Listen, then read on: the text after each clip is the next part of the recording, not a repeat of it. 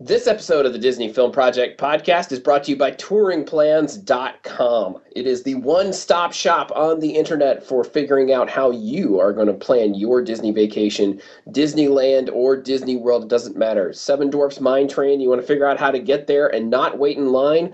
This is how you do it. touringplans.com at disneyland. You're trying to figure out how to get out there and how to navigate all the cool new stuff like cars land and buena vista street and all that great stuff without having to wait in line? touringplans.com you can optimize your touring plans check the crowd calendar do all kinds of great stuff. Make sure you check that out over at touringplans.com they're the sponsor of this week's episode of the disney film project podcast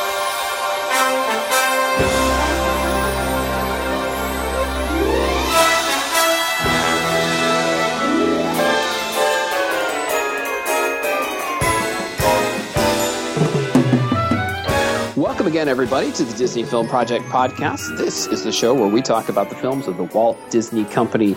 They could be Marvel, they could be Pixar, they could be Lucasfilm, Disney Toon Studios, anything and everything that the Walt Disney Company has released from day one until just yesterday. If you looked, they might have released something yesterday. Go check. Uh, we talk about it here on this program and over at DisneyFilmProject.com. I'm Ryan Kilpatrick, host of the program, and along with the folks you are about to meet, we run DisneyFilmProject.com where you can find Blu-ray and DVD reviews, show notes for this very show. Uh, you can find reviews going all the way back to films of the 1920s. So make sure you go and check out all the great content up there at DisneyFilmProject.com. Joining me, as always, a man who always makes me glad when I hear him, Mr. Todd Perlmutter. Oh, you're so sweet. Well, it's true. it's one of my favorite things every week is just to sit and talk with you guys. So yes. Uh, of course, also our fine film expert from all of the sites on the internet is Miss Rachel Kolb. Every single site. Just just check there. I'll, I'm probably writing there. Yeah, just go to the site, search Rachel Kolb, you'll find her. She's there. Yep. Uh, and of course, our fine producer, Miss Cheryl Perlmutter, who you can find at about.me slash Cheryl P3. How are you, Cheryl? I'm doing good. I'm going to give people a hint. Um, WEDway Radio is just cover, uh, just talked about one of our next upcoming movies that features Dean Jones.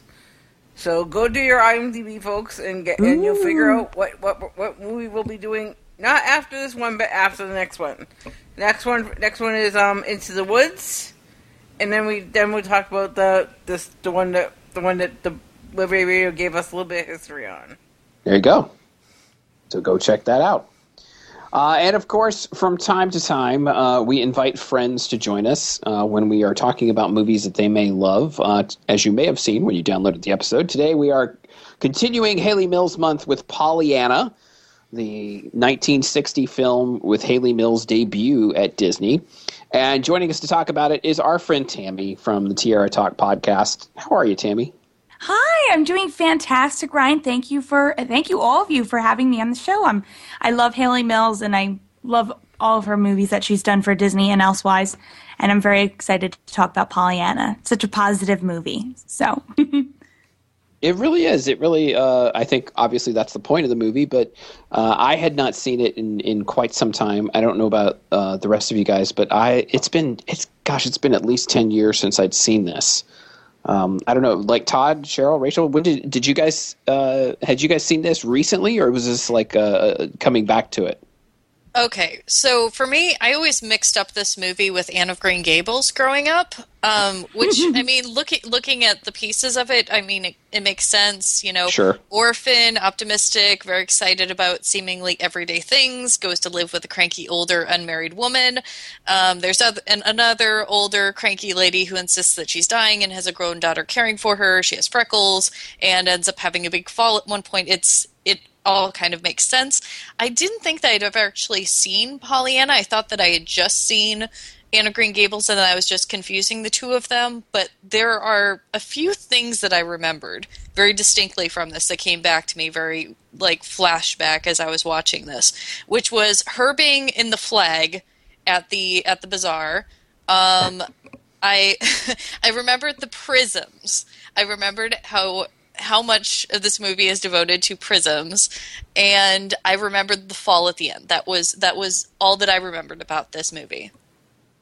Oh yeah, the fall at the end part. We'll talk about it, but yeah, that watching it this time, having knowing what happened, I'm just like, oh, oh, oh, oh. you know, just you're sitting on edge waiting for it. Uh, what about you, Todd? So yeah, for me, it's kind of like when I was a kid growing up. It, I remember like every Sunday, this and Heidi would play, like every single Sunday, Oh yeah. Right? And then so I, I knew it really well when I was a kid, but it'd been a while since I'd seen it as an adult. And what about you, Cheryl? I've only managed to see. Um, this is frequently shown on the Hallmark Channel, and so I've only managed to ever always catch the last five minutes somehow. I don't know how I only managed to catch the last five minutes. One day I thought I hit record, and apparently I didn't because it's not on my DVR. Um, I still have the holiday to watch from from from this this past Christmas, this past holidays, but um, but I but I always only have managed to catch the last five minutes, so it's really weird. going into the last five minutes, and there, there they are. She's going down the stairs, and they're all saying goodbye to her, and then she goes and leaves. Spoiler alert. Yeah, I, I think everybody understands that because I mean the the last section of this film is like probably the most famous bit of of the film, uh, and and people have seen it a lot. My, I, I'm similar to you guys that I hadn't seen it in a long, long time, but the thing I remembered most was Agnes Moorehead as uh, Mrs. Snow. I remembered that voice just stuck with me for years and years, and actually kept me from watching the movie again. oh my. because I, I like her portrayal is amazing now that I watched it again. But like that voice, that oh, you know, you know, like that just crawled up and down my last nerve. Yeah, yeah. And all you can think of is Bewitched. Oh Yes, All I could think of was get smart because the the guy the guy the one of the guys in the opposition of Mrs. Harrington was Mr. was- Tarbell. was was um the chief from Get Smart. Oh yeah. yeah. Uh, so yeah, Pollyanna was released in, in 1960 to talk a little bit about the, about the film. It was uh, a decent size hit. It was, as we mentioned, Hayley Mills' first big role for Disney. So she was recommended for the role.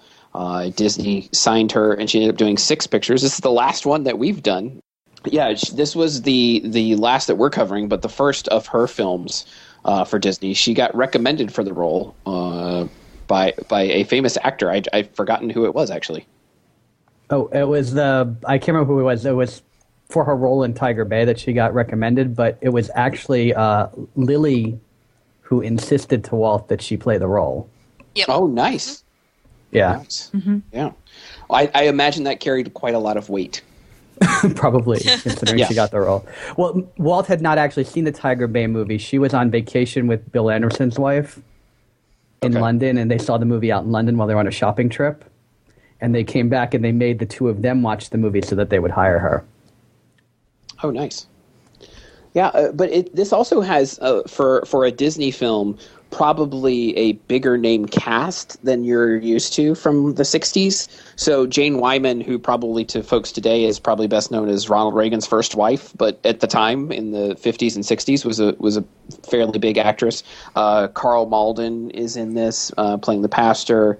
Um, like we, we'd already mentioned, Agnes Moorehead, who was on Bewitched. Um, Kevin Corcoran, who had been in a lot of Disney films before. So, Yep. uh, you know, a lot of folks who are fairly noticeable um, that they had been in the other films. Uh, Nancy Olson had been in a lot of films uh, and, and TV shows uh, around this time. So, this is a one of the more recognizable casts that you're going to see in a Disney film from the '60s. Like we've talked about before, like most of the people, you know, that Disney hired during this time was were TV actors. Yeah. I really love Karl Malden in this movie. I don't know why. I just like his Reverend character is really good.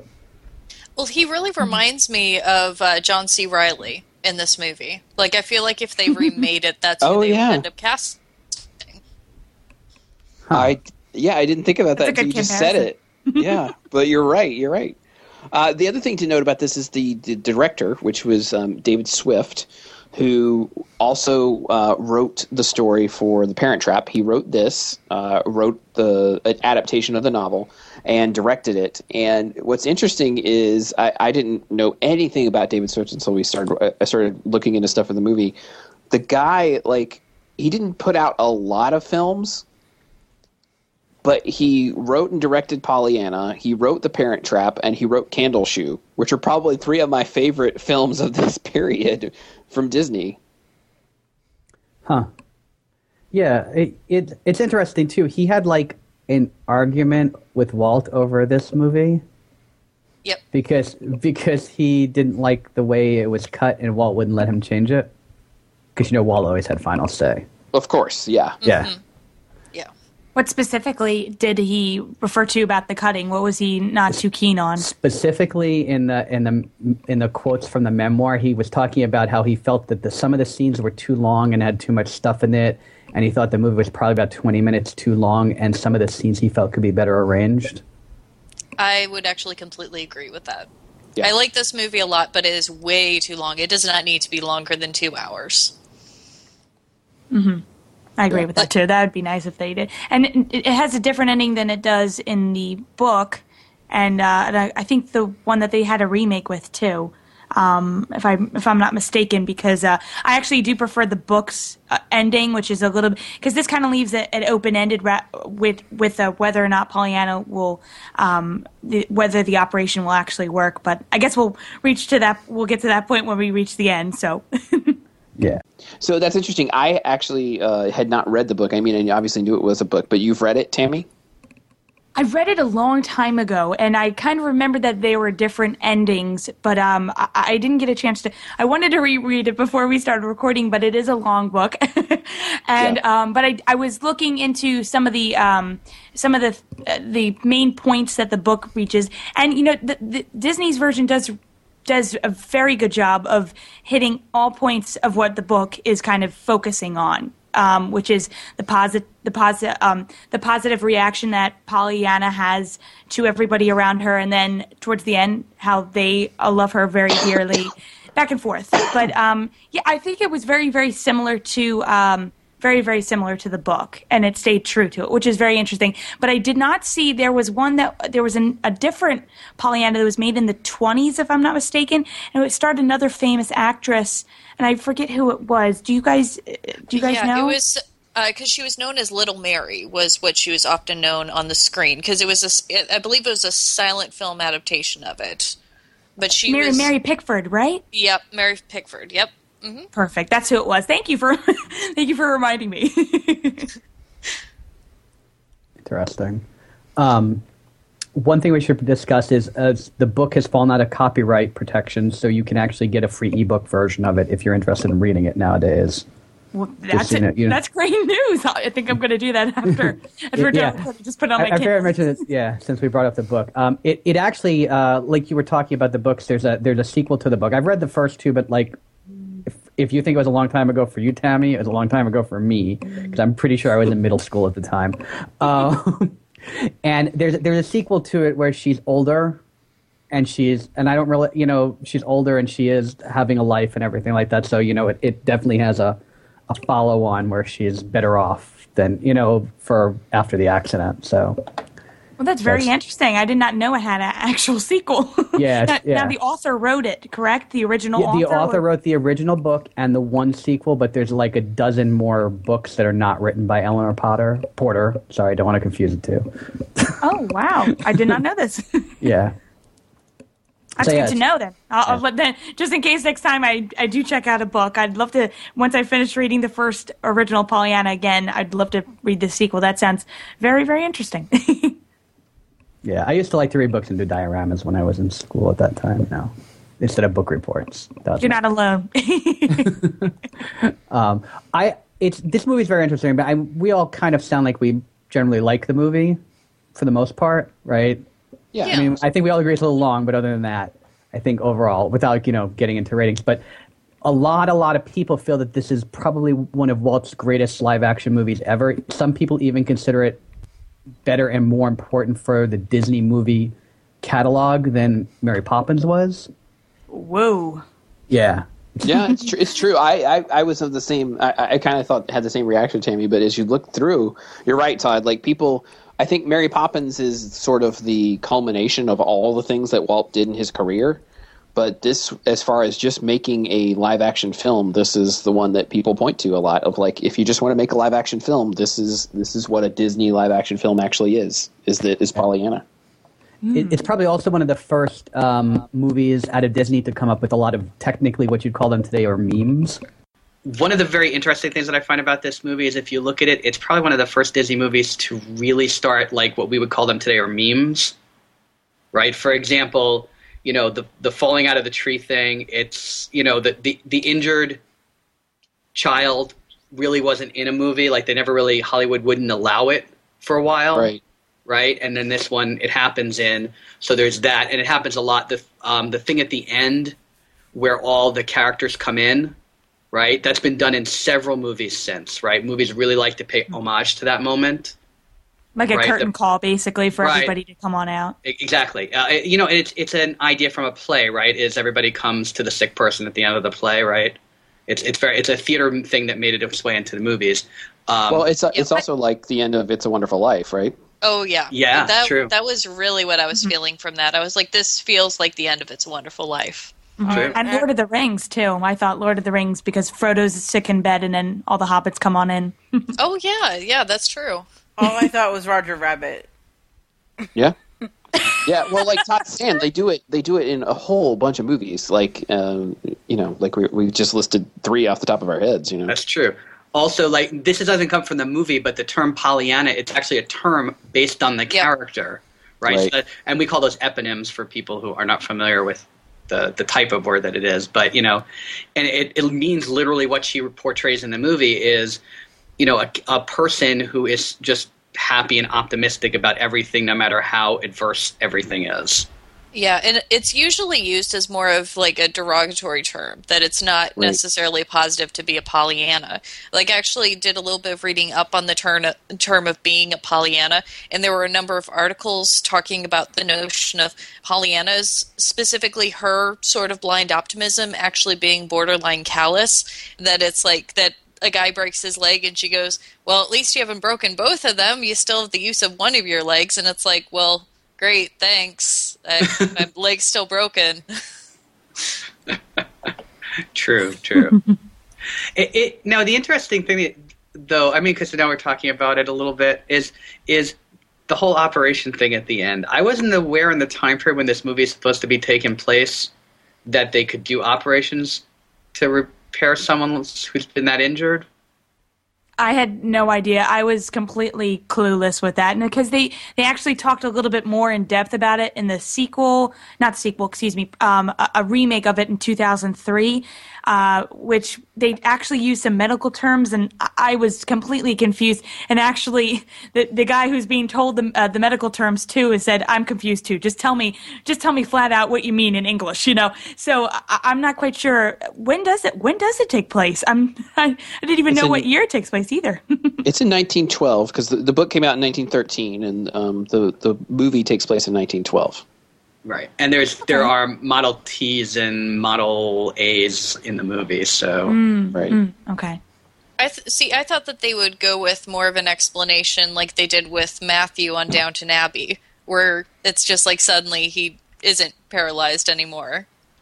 That there isn't really a real medical explanation. It's just, hey, we made a mistake. You're not paralyzed. Right. Oh my. Now, now the the Glad game that she plays right in the movie, that because that's what they call it, right? She calls it in, that mm-hmm. one, in that one scene. Did, Parker Brothers actually made a very popular board game called Pollyanna the Glad Game that they sold for many many years. It's not you can't do it now. You can't get it now because it's not made anymore. But I thought that was interesting. I did not know this. Yeah, it, it's eBay calls my name. it's apparently like Parcheesi.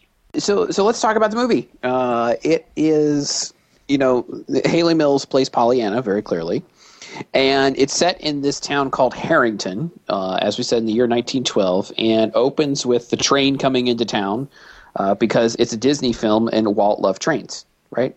Yep. Yep. yep.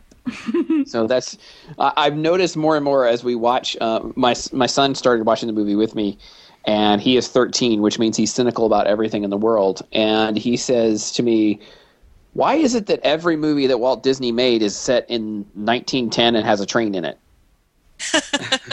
Good question. Uh, I said, "Well, you've been to Marceline, son. You saw where he grew up, and he liked trains, and he liked that time. That was when he grew up. So that's the kind of movies he made. Yeah. You know, I mean, it's just that's the way it was. Uh, but the train delivers Pollyanna to town, so who has come to live with her aunt Polly, and uh, she's met at the train station by Nancy, the maid, uh, who comes to her and you know picks her up from the train station. And there's all sorts of intrigue at the train station because this other woman gets off the train who we don't know and sees this other guy is back in town, and that means something. And it's just it's one of those things. It's like you can tell this is a small town because gossip is traveling quickly in this town. It's just this one lady, actually.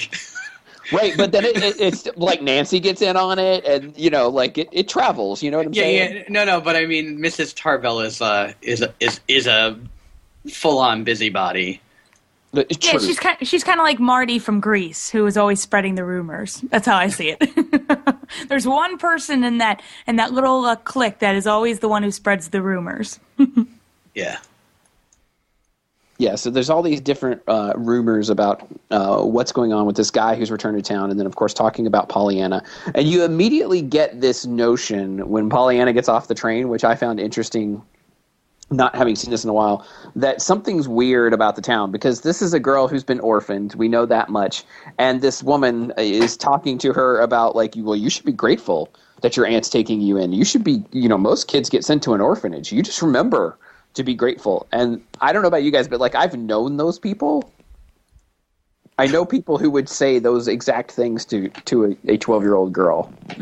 Yeah, I, I just wrote down she's met by a woman who's not particularly nice to her.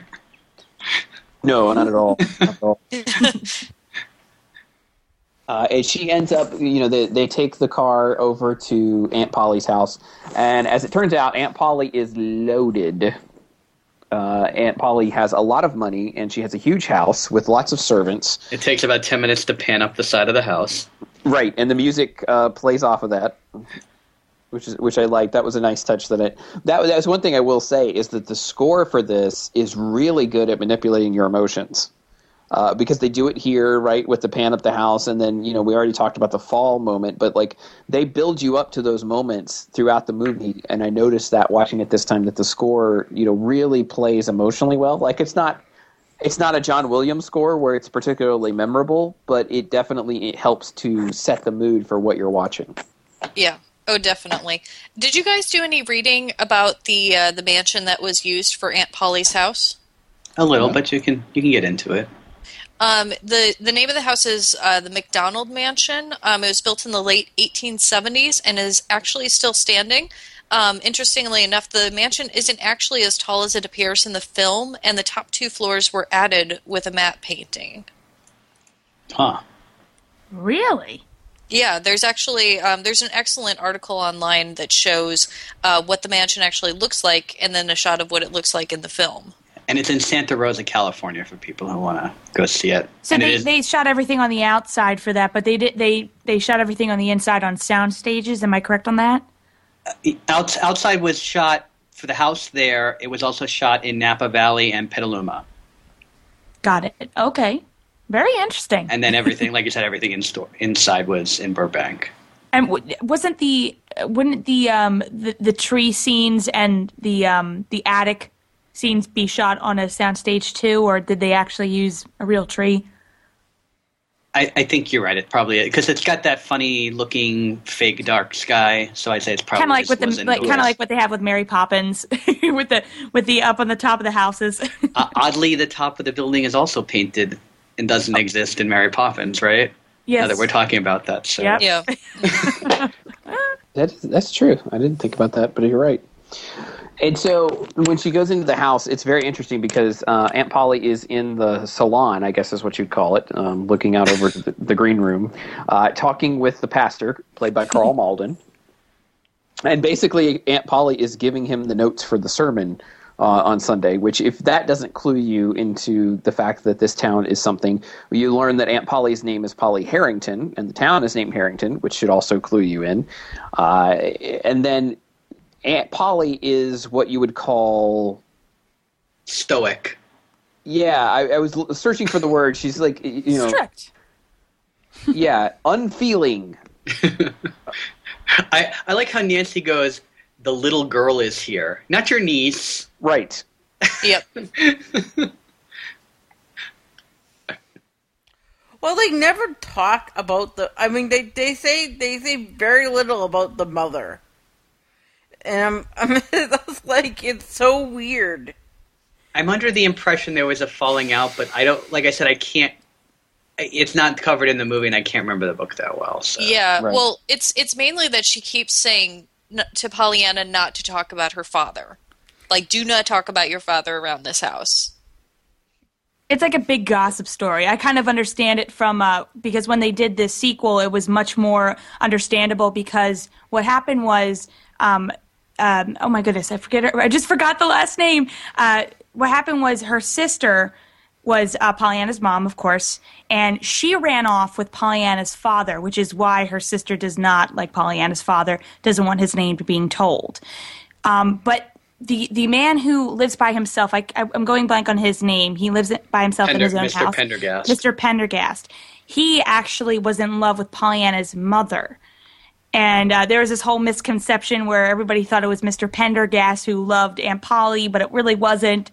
And everybody's going back and forth and everything. And Mr. Pendergast actually wanted to adopt Pollyanna, if I remember correctly, in the book. And um, and Pollyanna says, "No, I can't because I really love my Aunt Polly. I need to be there for her." So it's kind of like this uh, as as the world turns, one of those uh, dramatic types of uh, does he love her? Does she love him? That type of thing going on. So A little more melodramatic than the movie. yes, it, the movie doesn't really explain it very well, but you know, in, in the book and in the um, remake, it kind of goes, it dives into more of that, which I don't think is necessarily needed. I think I like, I prefer not knowing too much about what's going on. I do like the Aunt Polly uh, re- relationship with the doctor. I think that's very interesting to know. Yeah. So the joke I wanted to make is is that the father was the father from the other Hayley Mills movie we saw that got captured. All from the Church of the Castaways. Yes. it could be. I mean, he was a missionary, so you Yeah. know, Yeah. it's entirely possible. Good idea. Good idea. Ah. Could be, could be. Uh, yeah, so it's it's interesting because you know Aunt Polly sort of dismisses her and has her go up through the house, and you get a little tour of the house, sort of floor by floor, because Nancy is taking her up the floors, takes her through the kitchen where she meets Tilly. Uh, the cook uh, takes her up to the second floor where she meets the maid Angelica until she's finally up in the attic room. I mean, she passes like four or five rooms that are like really nice to get put in this dingy room. Yep. Yeah, empty rooms to get put in this dingy room up in the attic. Uh, but Pollyanna makes this, you know, she does what you would expect from Pollyanna and says, "Oh no, it's nice. It's a, you know, it's a nice bed, and I've got a window, and you know, all this kind of stuff." Uh, and that's when she explains what, what Todd was talking about, the gladness game to Nancy, which is, you know, you always find something to be glad about, even if uh, you've broken a leg or something, like Rachel was saying. Yeah. I think it's actually Angelica who shows her the room because Nancy kind of hands her off. Uh, you're right. You're right. I apologize. Yes, because Yeah. Nancy's in love with George. Another love interest going on. Yes. What Yeah, about and that's- Fred? Sorry. oh yes. hey, I just thought maybe that's how they named the Weasley brothers in Harry Potter.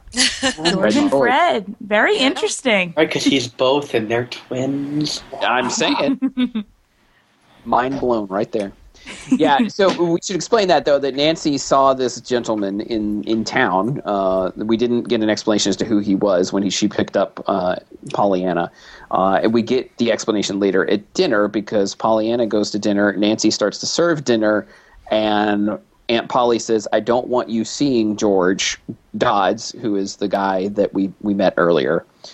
And Aunt Polly starts to sort of explain to Pollyanna what the story is like that you know the t- that she has to be act with the most propriety that you know the the family is is an institution in the town and uh, so basically you're getting the picture I think that Aunt Polly sort of is a institution in the town in that she runs everything.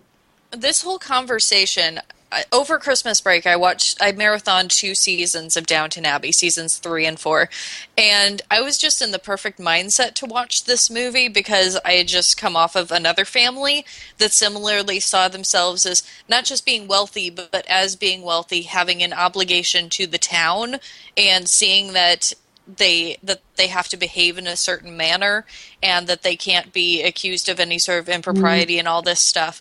Um, so really, the two were reminding me so much of each other. Especially Aunt Polly kind of reminded me of what Mary would be like if she had never like ended up with Matthew or anything like that. If she had just kind of ended up as this old maid character.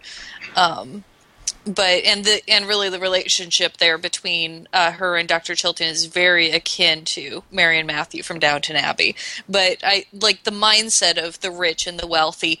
Um, basically, taking care of this town was not an entirely foreign concept to me. Yeah, well, it's pretty. I mean, a lot of towns in the U.S. are either renamed after something overseas or after people who founded it. So it's, it's pretty, it's pretty common, you know. Um, one of my favorite things is when she's asking how she likes her room, and then she kind of like explains that it's so far away because she doesn't know what to do about children's noises. Yeah. yeah, I'm not used to children noises in the house. So so her answer to that is just ah just put them up there. We won't worry about it. Yeah, Yeah, that she always was- gets that her exercise odd. going to her room. That's a good point. Since you're playing the gladness game, Todd. Yep. Yeah, she Indeed. does. I think that's all we should do for the rest of the episode. Sorry. Well, I think we're going to have some pacing issues that we're not going to be very glad about. I think that's, like we said, the, the biggest issue with this is that some of these things go on a little too long. Like this dinner scene, you know, when Pollyanna spills her milk and things. Like there's just, and it, I, I was, I'm with David Swift, and like you could probably cut like 30 seconds here, 30 seconds there. You know, they linger on things for just a little Awkward bit too timing. long. Awkward Yeah, timing. yeah. Mm-hmm. I'm confused. That would that that that's the actual scene that I was like, wait, wait, wait, wait, wait. Why are we waiting so long on this one scene with milk? Where did that come from? I Yeah. think my my one note on pacing in this movie was just one word: prisms. Uh, yeah. Very true. Uh, we will we will get to that for sure. Uh, and so Pollyanna ends up in the in the drawing room, I guess is what it is, where they or the sewing room, or I'm not sure what room it is, but uh, where Aunt Polly is sewing something or needle pointing something. I'm not really sure, and she finally decides to go to bed and throws her arms around Aunt Aunt Polly and gives her a kiss, which uh, Jane Wyman, I I think she does a great job in the movie. I mean, I don't know how much Jane Wyman you guys have seen in other old movies, uh, but this is this is one of her very best performances. Yeah. I find that for someone who's supposed to who's portraying someone stoic and not emotion emotive, that she does it in this way that actually is emotive, Yeah, right? And I, sure. I think that's the interesting thing about it. Well, and it was a very different character for her too. Like if you've seen any of her other movies, she generally plays a little bit more of the femme fatale type in in a lot of her other films. You know, she's she's not the the uptight stoic type in her other in a lot of her other movies. So I thought uh, I watched one of her movies over the Christmas break, Johnny Belinda, and the difference in the acting from Pollyanna to to Johnny Belinda is is like night and day. Uh, so it's a really good performance on her part. Yeah, I really enjoy her performing. She she's great as Aunt Polly, and she really does hit those emotional uh, points in the film very very well. Yeah, for sure. Uh, so the next day, Polly decides that Pollyanna needs a new wardrobe because the only thing she has is this sort of shift that she was wearing when she came uh, to live with her. So they take her to the store, uh, to the general store, and there's a fun like you want to talk about pacing issues. I think that that particular scene of, of shopping goes on for, for quite some time. Yeah, it's it's all very Pretty Woman because all the clerks are rolling their eyes and making Yeah. faces at her, at like her clothes and her manners, but she's just really excited to go shopping. So, um, but the the music in this scene really stands out to me as probably some of the most overbearing music in the movie. Yeah. yes, it does. Well, I think because there's no dialogue, right? So the music Yeah. is c- sort of carrying the mood of the entire scene because it's it's what Todd? It's a montage. It's a. Cl- I said close shopping montage. That's what my notes say. yep. I can't resist one of those though. When you see the when you see the before and after, I don't know about Cheryl or Rachel. I don't know about you both, but I just love those scenes. I think my favorite one that a Disney film does is the one in life size, where they just kind of, they, but they but they cut it very well. They have a great pop song to do it with, and they show all these different types of costumes on Eve, the Barbie doll type of doll. But with Pollyanna, I didn't think there was en- enough of seeing all the different types of clothing she wears. Um, I don't know. It just seemed more of reaction shots rather than let's see some of the actual clothing that she's going to wear and her talking with uh, Aunt Polly about it. So that was a kind of a little iffy on me on my part. Yeah, I think other than I mean, since we're talking about her dresses, other than the first dress that she walks out in, which has a lot of bows on it, a lot, yes. uh, the the rest of the movie, all the dresses look relatively the same. yeah, Yeah, they don't have any difference. I think they look like the ones that she had when she came. To be quite honest, they don't look any fancier. At, le- at least some of them don't. They look pretty plain. Well, she's pretty much a beanpole of a kid. That's, true. Yeah. That's true. So, so Might have been a little bit more different if she was a little bit older. So we'll give them that. We'll give them a little bit of credit there. like in Moon Spinners, for example, where her dresses are like one of the greatest things since sliced bread, apparently. For if you I read know Oh, online. yes. they are. They are. I haven't seen that in a while, but I do remember her dresses, and I really, really like them.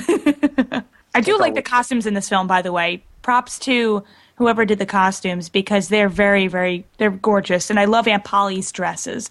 They're very, very nice. George is a dapper dresser. This is this is very true. Oh, he's so good looking. I love him. I interviewed him actually. I interviewed uh, James uh, Drury. Um, how many? Three years ago, and he said he had a great time filming that uh, movie, especially with Nancy Olson and and um, um, oh my goodness, and, and with Hayley Mills because they all for one day they had to just eat ice cream, uh, which is fun. So and and just you know having fun doing those cute little scenes, which were like, is is he actually an uncle or is he not? You know, that's they're really Yeah. they're really cute scenes. Well, yeah, that's that's the next part of the movie is right as they're leaving the general store. There's this big emergency, and Aunt Polly has to take off. We don't know right away what the emergency is, but uh, they Pollyanna gets left with with Nancy, uh, and it turns out that George, her her you know the man who who is courting her, shall we say, comes over, and instead he she introduces him as her cousin Fred uh, to keep Pollyanna from telling Aunt Polly, you know, what's going on. Uh, and it turns out that the emergency that happened was a burst water pipe at what's called the Harrington House, which is the town orphanage. And so, like, everybody in town is there, uh, including Polly, uh, the mayor, uh, and then Polly's f- former boyfriend, which we did not know that this is who he is, but it's Dr. Dr. Edmund Chilton, which I thought was a very uptight name for this guy who is trying to loosen someone else up. Also, the mayor's son. Yes. I kind of wondered when I first heard his name if that's what Chilton Academy was named for on Gilmore Girls, because I know that Yeah. um, I don't know. that Amy Sherman Palladino likes to put in little references like that to movies from that era. She does. I Inquiring wish I- minds want to know. I've watched a lot of that over the last two months. Amy Sherman Palladino, please email us. Let us know. Was Chilton Academy named for Dr. Chilton? Come on the show. We'll do a Yes. movie with you. I'm sure she's listening, as always. Yeah. Of course. Of course. Uh, and so- I exchanged notes before the movie. Right, of course, yeah.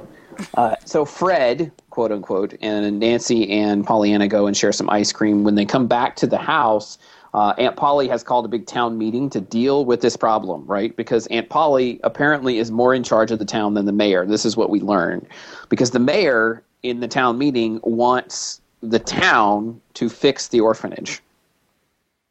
And Aunt Polly says, no, it's it's my family home. I'm going to fix it. The town really, the mayor wants to like tear the house down because it's old and rotting down, and he wants to rebuild it and rebuild the kids a nicer orphanage. Which I have to say, for a small town, they have a lot of orphans. Yeah, a whole lot of orphans.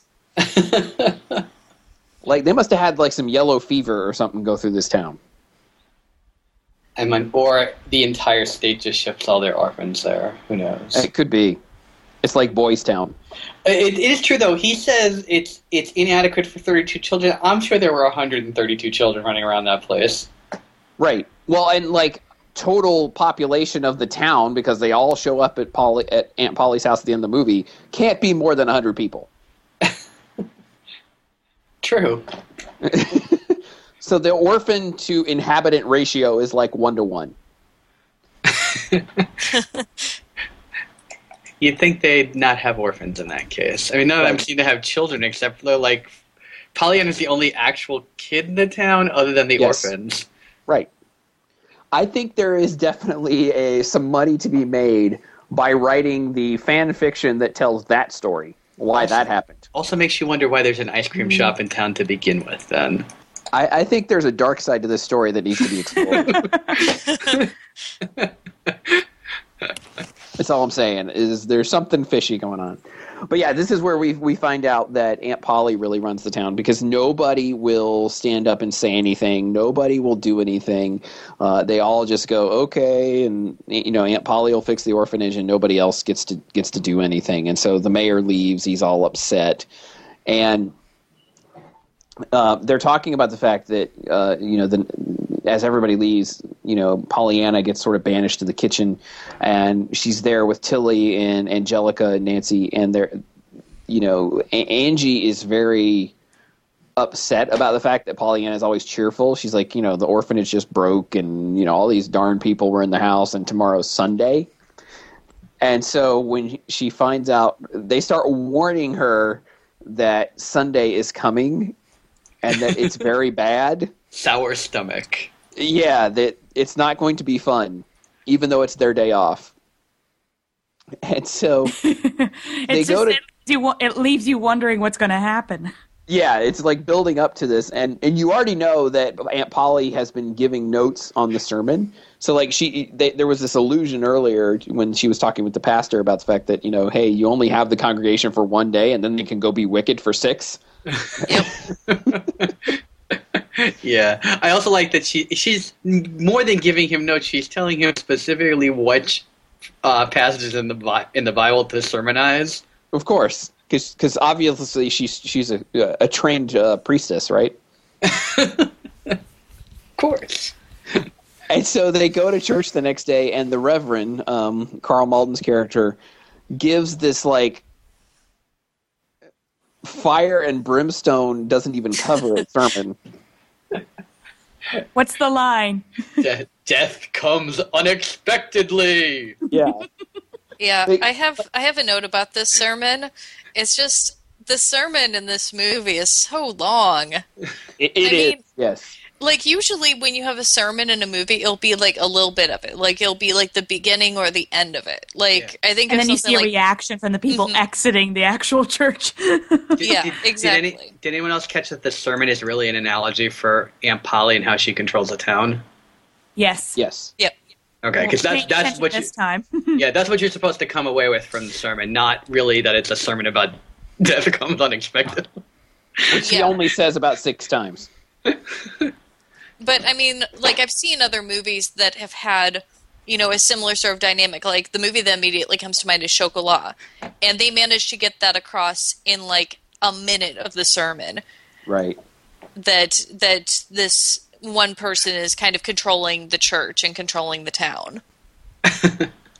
I was Also- really confused why it was going on so long. I didn't I didn't I didn't realize watching it again I didn't really realize it was that long and there's so many reaction shots and and to, to random characters, you know, of course, you know, I'd like to see what they think about it, but then we have this whole thing with the little boys tying the girl's hair braids together. We never see what comes of that. I guess we're just supposed to assume, you know, all all little orphan kids just cause trouble during ceremonies. Don't stare at the orphans. I don't see why you wouldn't though. I mean, they're you're right. They're doing stuff. There's there's stuff going on back there. Yeah, I, I agree though. Like the they spend a lot of time with the being mischievous, and nothing comes of the frog being in the church or the hair being tied together. and it's like they were trying to uh, trying to have characterization for Jimmy Bean, but in reality, he doesn't. He's not really a bad kid. He just wants to explore, and he really admires the tree that's in the um, one of the. Uh, oh, I, I keep forgetting his name. Mr. In uh, Mr. Pendergast in his yard. He doesn't really do anything bad except just leave the uh, leave without g- getting permission to leave the orphanage. So I don't really understand what that really wasn't needed. But Nobody, nobody seemed to really care that he wasn't at the orphanage, though. I know Right. nobody nobody was like, oh, "Where is he?" Like Miss Hannigan and Annie. Yeah, I mean that's that's the next big thing, right? Is you know they they go home and Pollyanna plays the glad game and says, you know, well, I guess it's the best thing to be glad about is that Sunday is another six days away. Yep. Uh, but the next day, you know, she's passing the orphanage, and we talked about, you know, uh, Jimmy Bean is escaping down a tree, and she gets on his case, but then she goes with him, and uh, goes down and fishing with him, which which doesn't work out so well, and but she runs into Dr. Chilton and says, you know, hey, Aunt Polly's going to be at home by herself. Hint, hint, hint. And she's got great hair. Right. She should let her hair down. She's there. oh boy. Pollyanna matchmaker. She is kind of cute in the movie, though. Oh, she's Hayley adorable. Mills, yeah. Yeah. I mean, oh, that's that's her thing, you know. Yeah. I think the fish catching expedition is kind of cute. Well, with her and Jimmy Co- Corker. No, and I think it's- him just dropping rocks in the in the water. I think we should try that that sometime. We would be very successful. y- y- Oh, totally. we live in the South. They fish with dynamite down here. What are you talking about? Don't give away our secrets, Todd. I thought there were alligators too. That's half of what the dynamite's for. That's right. That's true. You got to kill the gators so they don't eat the fish. That works. no, don't kill the gators. Yep. No, that's how it works. and so uh, Jimmy and Pollyanna end up going to the mansion of Mr. Pendergast, right? So Jimmy says there's this legend that, you know, Mr. Pendergast catches kids and puts them in the basement and eats them or some craziness like this, but he, she still she still goes with him after he's telling her this story. This is the part I don't understand. Yep. Why why would he I would be like, "Yeah, good luck, orphan kid." that I just met 5 minutes ago. She does get mad though that, that the whole reason for going there was to drag her to show show her a tree. I don't blame her because I would be mad about that too. Like you're risking me getting locked in the basement and eaten by this crazy old man to show me a tree. Oh, boys. That's the only reason. Like I, I kind of was thinking about it, but uh, Yeah. But yeah, so Mr. Pendergast catches them, catches Jimmy Bean, and catches Pollyanna, and he pretends that the whole thing is true about him keeping kids in the basement and all that. And it turns out, of course, it's not. And you know, he he pretends to be true that he's mean, but then we get into the idea of prisms, Rachel's favorite. Oh yes, my favorite. It's not so cue, bad. cue the here. prism music. Yeah. It's not so bad here because she just notices Pollyanna notices that there's a rainbow on the wall and he sort of explains it to her in a brusque sort of manner, right? Like really quickly. It's later when we spend like 15 minutes on it in every person's house that it gets a little more annoying. Yeah. yeah, I mean, here it really does. Like, it reminded me of when I was a kid because I remember being kind of obsessed with that for about a day. Like, when I discovered Yeah. that there were things that could create rainbows on the wall. Oh my gosh, that's so cool. Um, but that lasted for about a day for me as a kid. Um, so, yeah it, it took me back to that and i think it's entirely realistic that these kids would be so obsessed with it because also this is an age before the internet and before a million other things for them to do Right. so yeah Well, best I can tell, Pollyanna doesn't actually have anything to do. Like I didn't. There's no books in that house. Obviously, like you said, there's no TV. Uh, she's not allowed to go and play with anyone.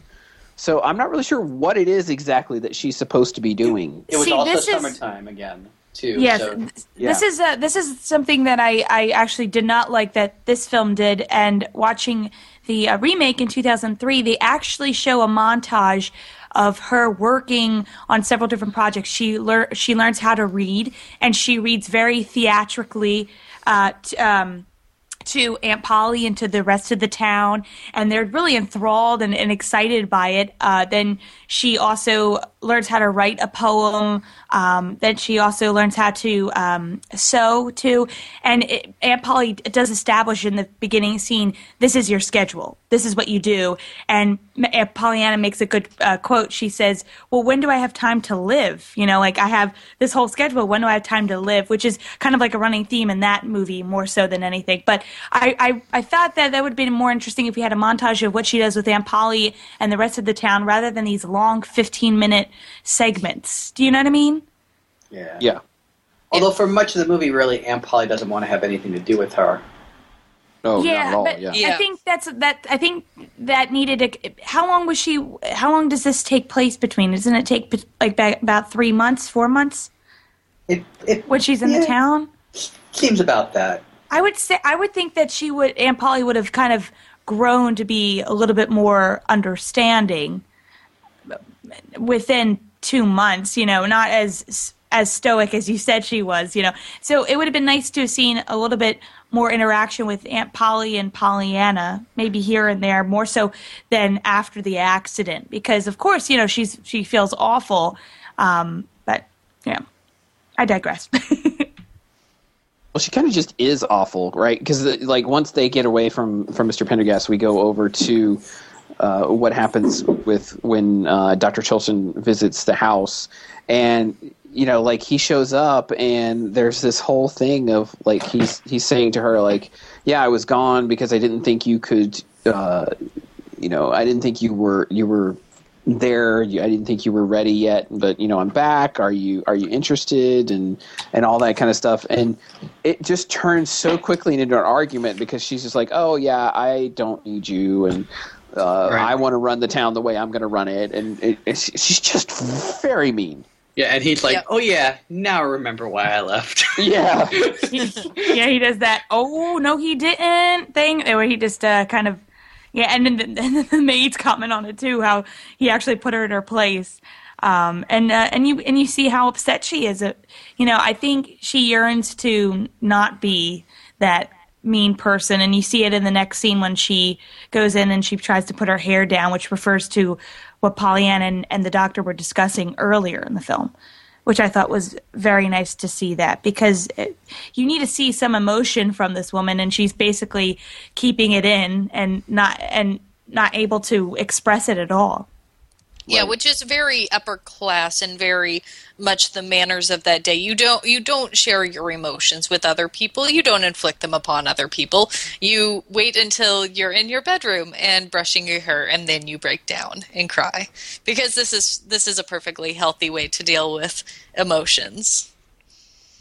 but I thought mm-hmm. Jane Wyman's performance in doing it. Like, because it's the one oh, time yeah. until the very end when she, that you see anything out of her. But like Todd said, that subtle sort of thing is playing underneath her almost the whole time. And here you see it sort of break through for the one time in the whole movie that lets you know that, you know, Aunt Polly is human, right? She's Yeah. not just a, a robot. which I love seeing that. And um, the, actually, I was kind of I, I got confused when I was watching this version. I was like, wait, wait. I thought Pollyanna brushes her hair out and then leaves the room and says something, but that was actually. I think it was in the book, and then I, when I saw the remake, it was in that too, which was actually a very different way of looking at it. Pollyanna says, "Well, you look, you're beautiful." She puts a flower in her hair, and she tells her to close her eyes and look at the mirror and say that she's beautiful. Then Pollyanna leaves, and then Aunt Polly breaks down. But you see that characterization with characters working with one another, you know, and and I love seeing that. I'm I'm I'm all about characters and how they interact with one another. You guys know that, so um, Yeah. I, I did like that that was in the book, and I kind of wish they kind of put. I I do wish that they put it in this, but um, I think for Jane as an actress, she really did a very good job with Aunt Polly and and uh, balancing between the stoic character and the emotional side of Aunt Polly. Yeah. Oh, for sure, for sure. So the next bit in in the movie is the delivery of the charity baskets, which uh, are like it's it's interesting because if you're just watching the movie today, like the it's hard to I think under for people some people to understand, especially younger folks, like what's actually going on because they're they don't come out and say that this is like rude to be delivering these baskets to people who in fact are fine. They don't really necessarily need all this stuff. Uh, or the and don't want the things that are being delivered to them. you know, because they don't. It's hard. I was to even understand. insulted by watching it.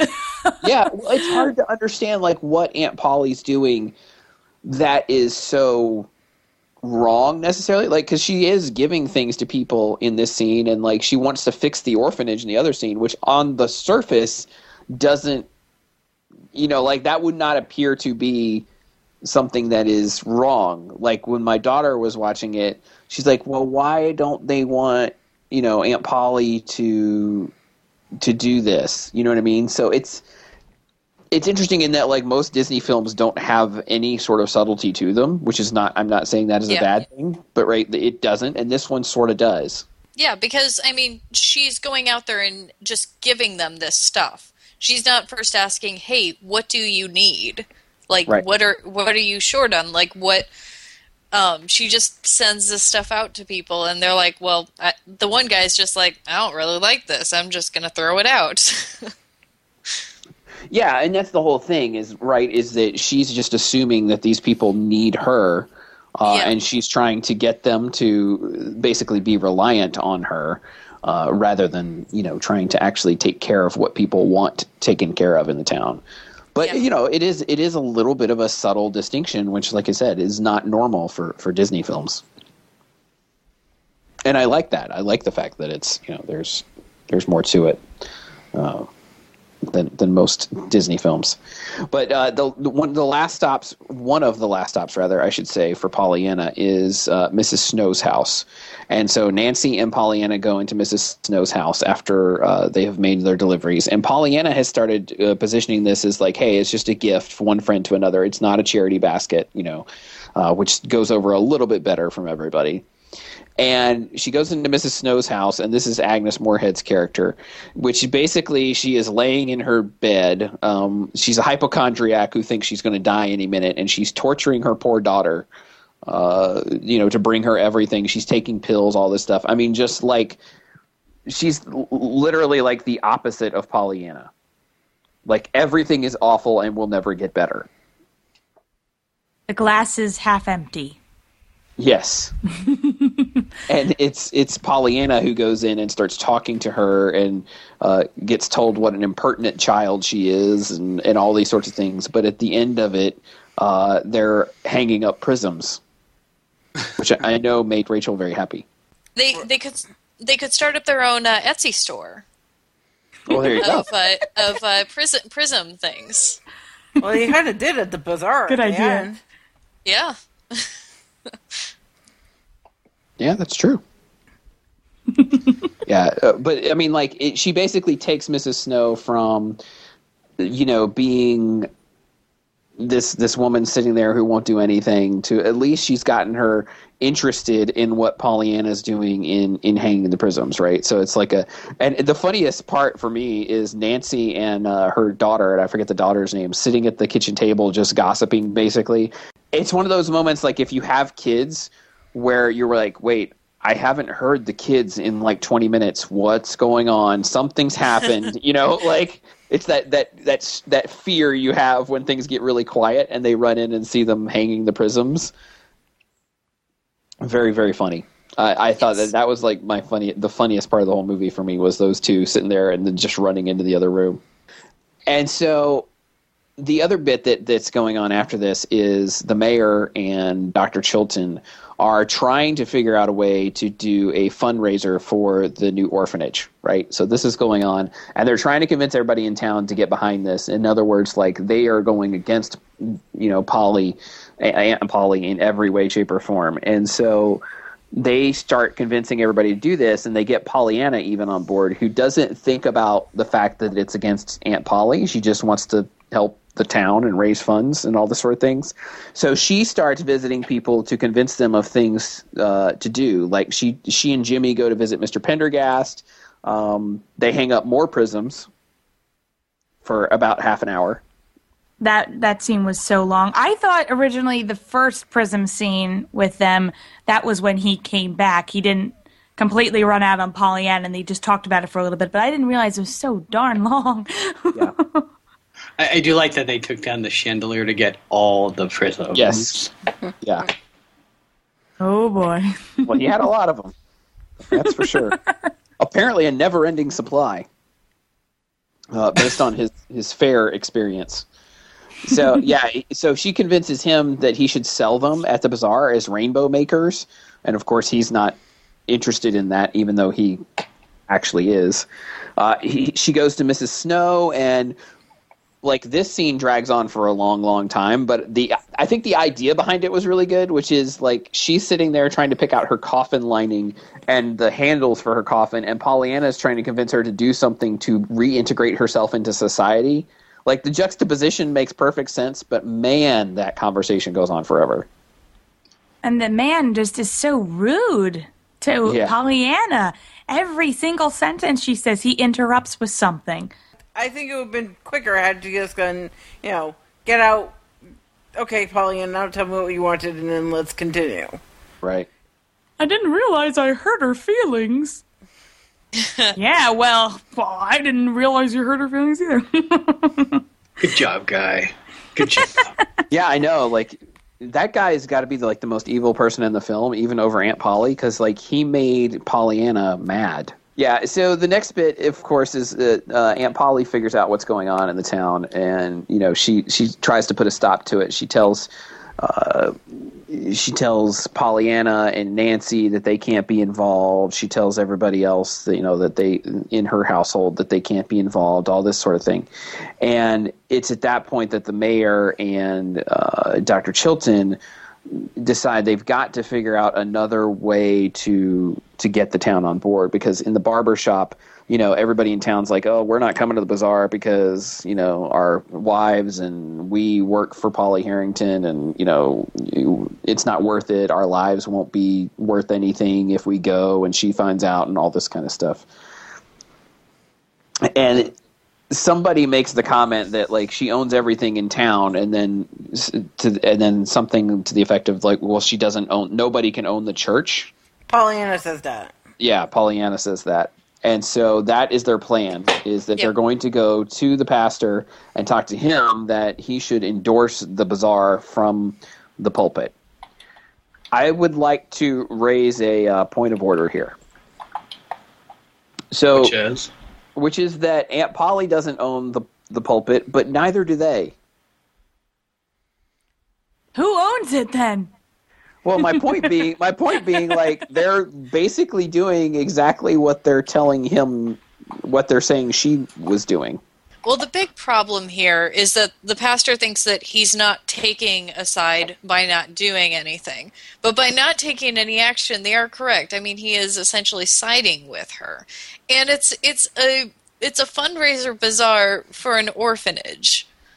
It kind of seems like something that, you know, you'd make an announcement about in church, especially back in that day when, you know, the church was also not only, you know, place of uh, religious significance and you know a binding force for the town that it's like these are the things that we believe in and that we bel that we hold dear um, but it was also very much a social place as well Right.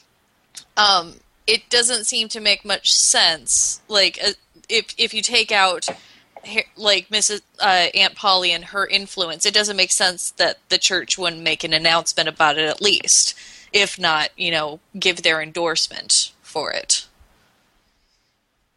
Okay, I could buy that.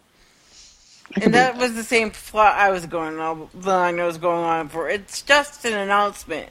Hmm. I don't think they were look. I mean, I don't think. I mean, I think they would have liked his. You know, that they wanted his, him to support it, but I mean, they really just wanted the announcement. Okay, I could buy that. I could buy that for sure. Uh, unfortunately, when they go to visit him, they do not get this. Uh, they're not, uh, you know, they don't get his assurance that this is going to happen. Uh, instead, he says, you know, well, I don't think that's what I'm going to do. You know, basically, you know turns them down. And it's not until he runs across Pollyanna, uh, apparently out in the desert. He's gone to the wilderness to be to be with God. Apparently, Yeah, and Pollyanna wandered after him, but she she basically talks him says like you know your sermon uh, she doesn't say it in this way but basically says like your sermons are always so negative but you know the the, the bible mentions happiness you know 800 times and you know it sort of weighs on him a little bit. And when they go to church the next sunday he starts saying no and, you know in fact somebody told me it was 800 times that happiness is mentioned in the bible. In fact i stayed up and counted it. It's like what 826 mhm Sounds right. yep. yeah, uh, and says, you know, you need to look for the, the, the good in mankind. Uh, if you look for the bad in mankind, you will you will surely find it. And sa- says to everyone that, you know, you need to go to this bazaar. You need to do things. You need to be out in public. Uh, and Aunt Polly, of course, is mortified. But everybody in town after church, rather than going home and being sad, everybody's like happy and shaking hands and, and, and all this kind of stuff. Yeah, And he also course that- apologizes to the to the congregation, which is, Yes. I think, a, Yeah. it's a I good forgot moment. about that point. Yeah. He does. I he really- that was apologizes for for having been so cruel, basically, to them the rest of the year, or the rest. Uh, I guess he's been there for quite some time. Uh, and he says he's going to preach a sermon on each of those passages about happiness for the next 16 years. Yep. And then start over again. Which I mean, I'm all for the happiness, but that, that might get old after a little while. I'm just saying. 16 years. Happy Reverend. Yeah. There's another spin-off book. We've got another spin-off book of this movie.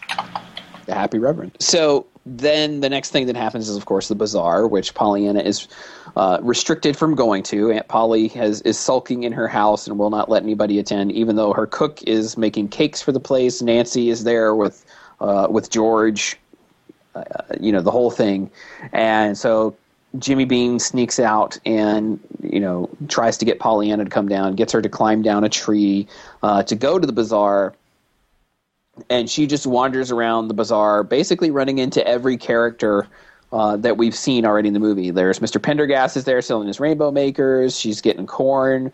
She's getting uh, she you know the Reverend wanders by and dunks one of the congregation uh, in the in the water tank. There's uh, Pollyanna. Everybody's telling Pollyanna she's got to get to the stage. She runs into Mrs. Snow who did the quilt that she gave her earlier. Uh, and she finally gets to the stage, and that's what you were talking about, Rachel, where they are all dressed up in little pieces of the American flag. Oh, she gets the doll. Don't forget. Yep, and she Yep. does. You're right. She gets the doll. She wins the doll, and uh, they get. You know, she's singing uh, from the stage, "America the Beautiful." You know, I think that doll's going to be the death of her. Oh, Oh. oh. that was that was bad. We're going to get our pitchforks now, Todd. But like like I was saying, we were saying earlier about the music. Like when she's climbing out of the window, like there's this foreboding music. Did you Yeah. guys notice that this time? I hadn't noticed it before. but but remember she mentions the crutches. Remember she was sent the crutches Yes. instead of the doll? That's another foreboding thing too. And I was like, "Wow, I didn't even pick up that when I last saw it." So she says be uh, that the the glad game was be happy that you don't need ha- need to use the crutches. So that was a that was a very interesting one too, but Yeah. Yeah. Well, the kid that's that's in the uh, orphan. I mean, he keeps talking about climbing trees and like to the to the point that I put in my notes. Well, this is Chekhov's climbing tree. He kind of is. You're right. I didn't. I hadn't thought about it that way, but you're right. Um, I And- also have an error in this scene Yeah. because the um during the bazaar, the girls have a flag with thirteen stars, which I think is right because I think they're representing the thirteen colonies. But according to this, the flag should have had um, at that point forty-five stars because Utah had just joined the Union. So, but I think the flag was representing the original colonies, so I'll I'll give them that. But I noticed that as well. Like it's like a circular thing. It's a little. It was Yeah. a little weird. Yeah. Maybe it was just an original thirteen colonies type of a deal. I don't know. It's a good question. But yes, uh, so Pollyanna wins the doll. She sings. The whole town is happy. She goes back to uh, Aunt Polly's house, and Aunt Polly is sitting, you know, sort of right inside the door, basically, and so she can't go in, and so she has to climb up the tree. Okay, plot, plot hole number one. There was a back door into the kitchen And by her side. from the, and ladies from the kitchen were there at the at the, the festival. Why didn't she just wait for them and go home with them? Did she meet them at the festival? Did she know they were going though? They all saw her. Yeah. Yeah, because she got the slice of cake. Oh yes, She- yes, I forgot. yeah. Sorry, that was my fault. Which, by Oh. the way, I, I want my next slice of cake at Disney to be that size. That was the most amazing cake ever. yes, it was. I have I have one quick note about the bazaar, real quick, before we move on to the the big tree scene. Um, the joke that the re- that the uh, Reverend makes at the dunking booth is such a pastor joke. Oh yes, I yes. was It is- trying for ten years to get you baptized. Yes, that is that is very much a church chuckle. I I, I kind of really love that line. It was pretty funny. yep, I agree. Yeah, so of course she gets back, uh, starts climbing the tree, and maybe it's just because I knew what was happening, but obviously, like I said before, I, I felt this like sense of foreboding uh, as she's climbing the tree, and you know, as she's going through. It felt like this scene because I, I mean, I- I'm assuming we all know that she's going to fall and hurt herself. It felt like this took forever Yeah, Yep. and I think that was what it was meant to be, right? Like I think Yes. I think you're meant to feel the oh my goodness, is she going to fall? Is she going to fall? And of course, you know, she does fall, screams. Well, wait. She goes for the doll. The doll falls first, yes. and she goes Yep. for the doll. She goes to sacrifice the doll. Yep. I just get so nervous. My hands get so sweaty during this scene. I don't like it. I had a hard time sitting through it again.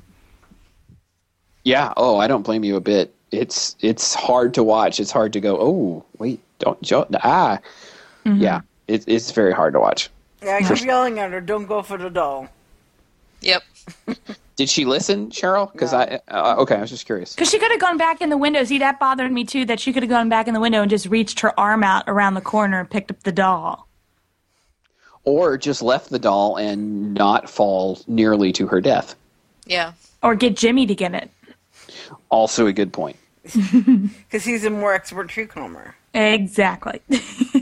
And I have to say, like, I again, having not seen this in a long time, like the shot of her, um, so, sort of crumpled up on the ground after Yes. she fell was Oh terrifying. like her legs this way and her arms this way. Oh, God, jeez.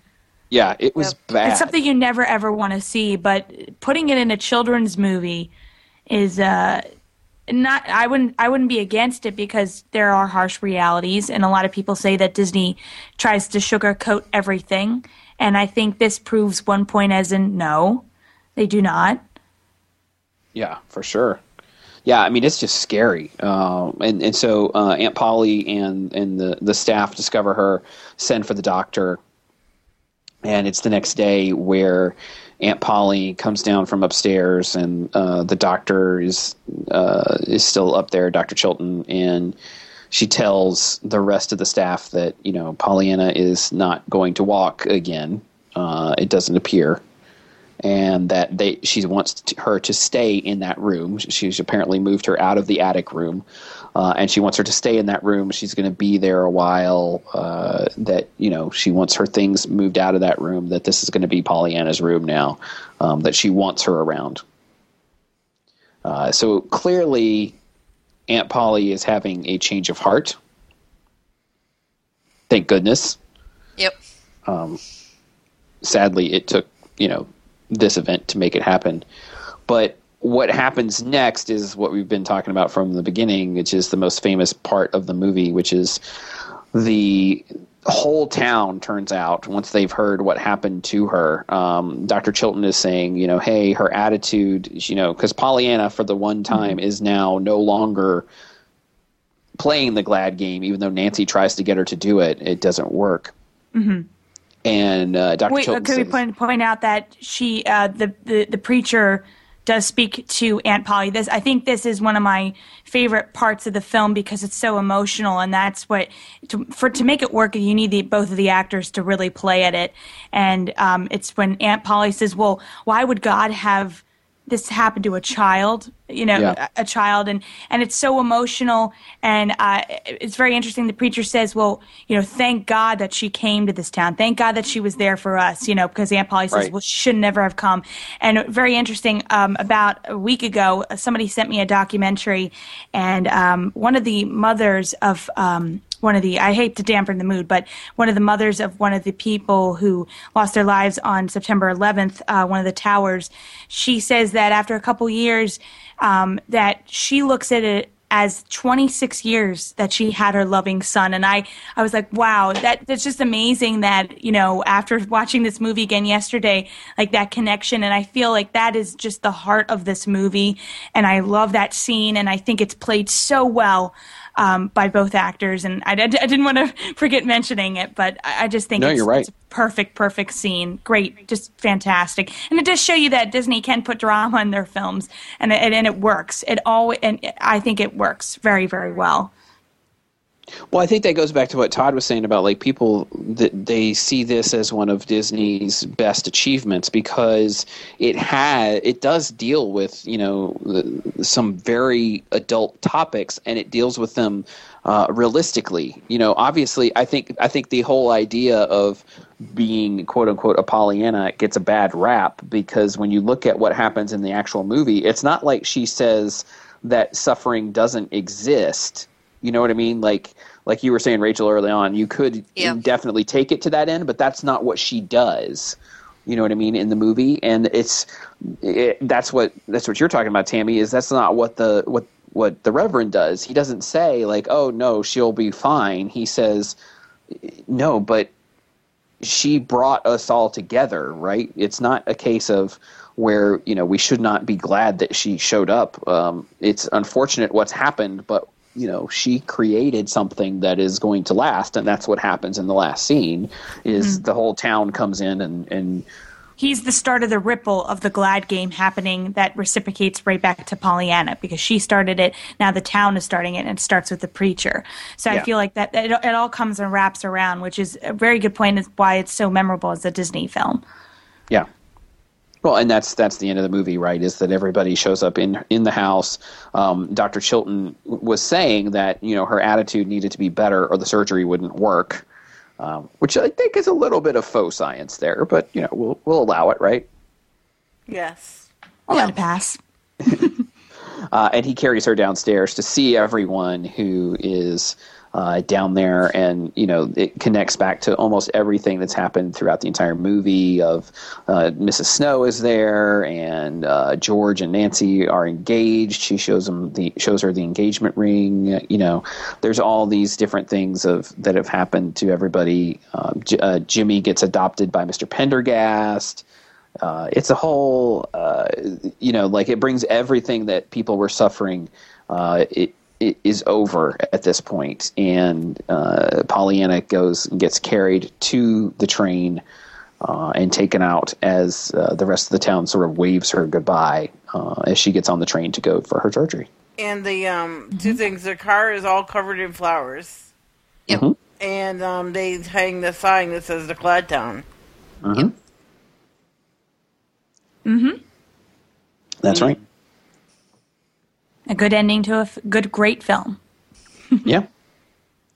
Well, it, since since you think that way, is there anything else, uh, guys, that you want to say before we, we start rating this? I have a few quick uh, stray notes that didn't really easily fit into the summary. Um, there is a Pollyanna Day that's uh, celebrated annually in Littleton, New Hampshire, where they actually give out a Pollyanna Signature Award to an individual in the town who embodies the values of Pollyanna. Um, which, if you want to look that up, there's actually a website that has a listing of all the winners from, I think, the past 10 years. Um, and there's also an excellent article about the women of Pollyanna from the Walt Disney Family Museum. I'll uh, get a link so that that can be down in the show notes.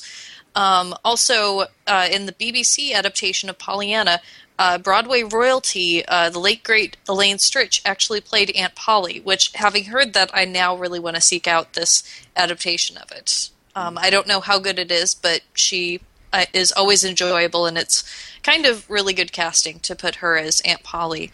Um, I, I went to college with a friend who's from Littleton and I went to her house uh, once. And if when you go to the town square, there's actually a statue of Pollyanna there.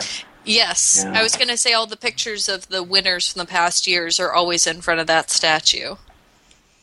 Oh, that's cool. That's amazing. Also, there were a lot of uh, little offshoot movie merchandise things. You know, it's got comic books. There's a paper doll collection that apparently is very popular. I Uh, and a lot remember of that. peop- a lot of people have reproduced. Well, you you. Well, not, I wasn't there when they came out, but I but you remember might seeing them in the consignment consignment shops. They Yeah, used to or have you them might in have there. found a you might have used a um, a replica because there's been a lot of replicas versions since people have like taken the originals and recreated them on better paper and stuff Mm-hmm. like that. Um, also, the the doll was super popular that she Oh, yeah. has. Right? It's it's it's it's a Uneeda Poly Pollyanna doll. The which the Uneeda doll company made the Pollyanna doll that she had. So That's very cool. yeah. Also, had any any of you ever heard of the version of Pollyanna called Polly that was done with an all black cast? no. I read about it when I was researching the film, uh, but I didn't get to see uh, any clips of it. I didn't find any clips, but I, I definitely want to check it out. Did you Did you find any more information on that?